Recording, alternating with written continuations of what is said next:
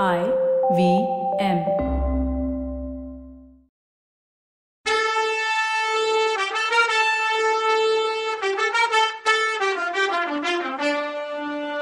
வணக்கங்க. நான் கவிதா பேசுறேன். வெல்கம் டு கதை பாட்காஸ்டின் பொன்னியின் செல்வன். இது எபிசோட் நம்பர் 72 டூ நந்தினியும் சின்ன பழுவேட்டரையரும் தனித்தனியா பினாக பாணிக்கிட்ட வந்தியத்தேவன் வந்தா எங்க கிட்ட வந்து சொல்லுன்னு சொல்லி வச்சாங்க. இதனால பினாகபாணியும் அவன் பரம்பரை தொழிலா இருந்த மருத்துவ தொழிலையே விட்டுட்டு பழையாறை தெருவிலேயே ஓயாம அலைஞ்சிட்டு இருந்தான்.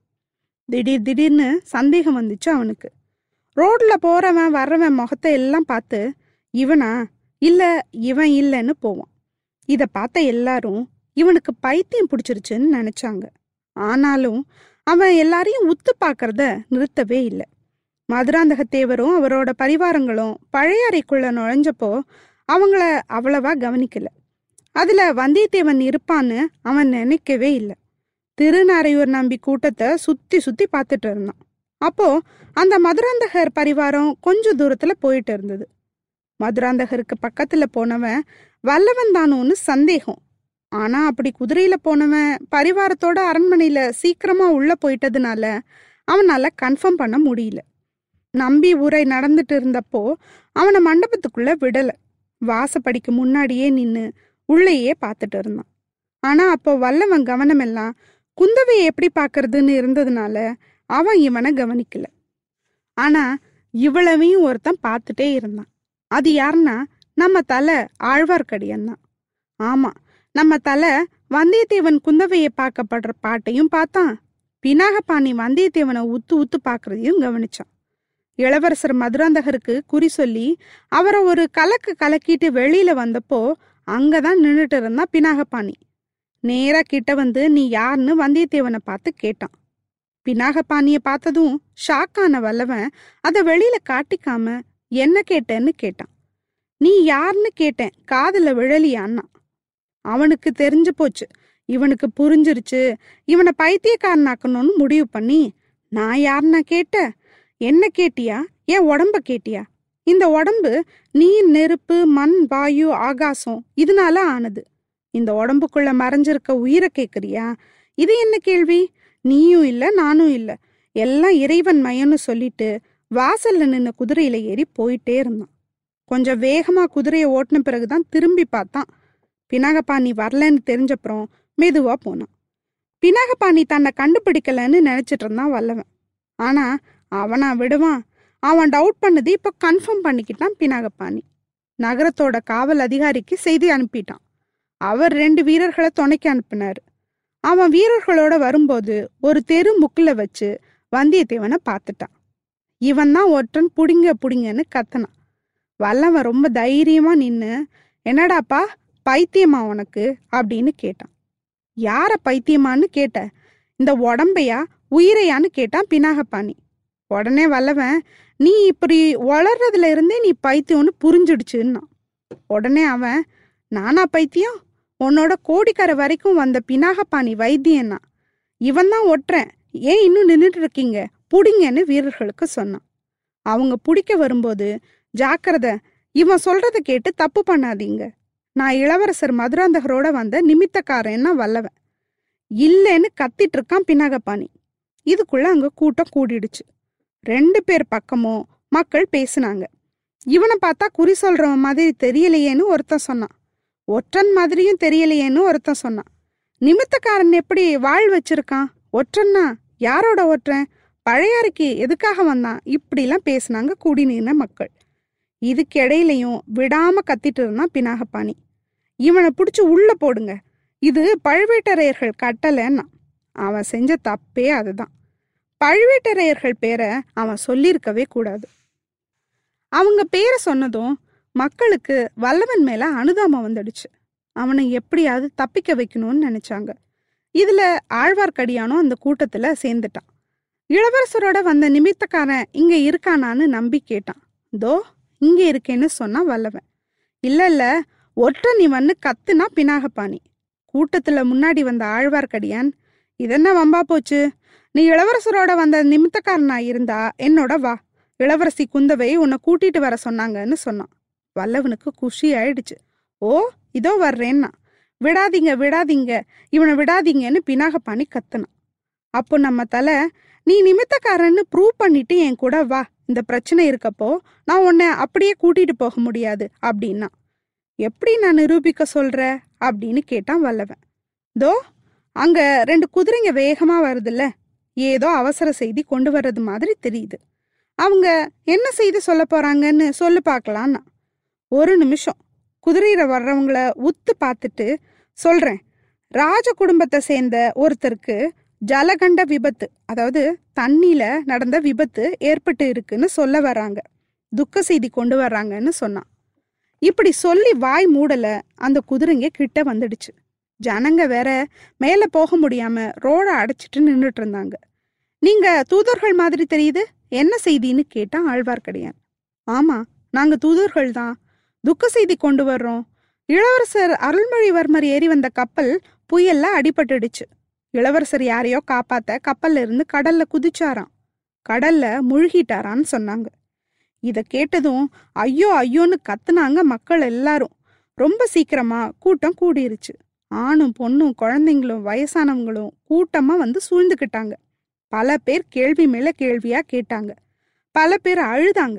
மக்களுக்கு வில்லன் பிரதர்ஸ்க்கு இளவரசரை பிடிக்கலன்ற விஷயமும் ஏற்கனவே இளவரசரை சிறை பிடிச்சிட்டு வர சொல்லி படைய அனுப்பின விஷயமும் தெரிஞ்சிருந்தது. அதனால கூட்டத்துல பல பேரு பழுவேட்டரையர்களை திட்டினாங்க. சாபமும் கொடுத்தாங்க. இவங்க வேணும்னே தான் கடல்ல மூழ்கடிச்சு கொன்னுட்டாங்க இளவரசரன்னு ஒருத்தருக்கு ஒருத்தர் அழுது பேசிக்கிட்டு இருந்தாங்க அந்த கூட்டத்துக்கு நடுவுல மாட்டிக்கிட்ட தூதர்கள் அதுக்கு மேல போக முடியாம அவதிப்பட்டாங்க.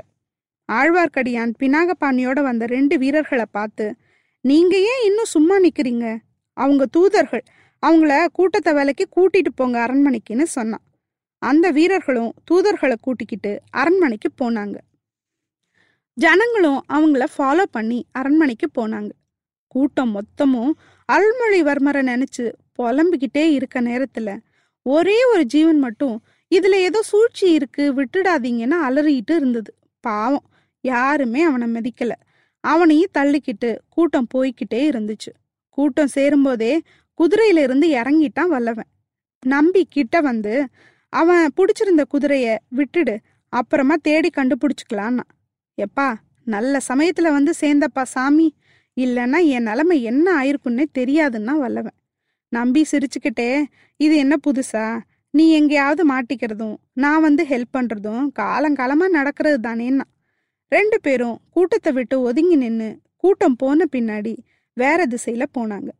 ஒரு தடவை யாருக்கும் தெரியாம வல்லவனை ஃபாலோ பண்றதுக்கு பூட்டி கிடந்த கொடி வீட்டு வழியா போய் நந்தவனத்துல மறைஞ்சு குந்தவையும் வல்லவனும் பேசிக்கிறத பார்த்துட்டு இருந்தானே நம்பி.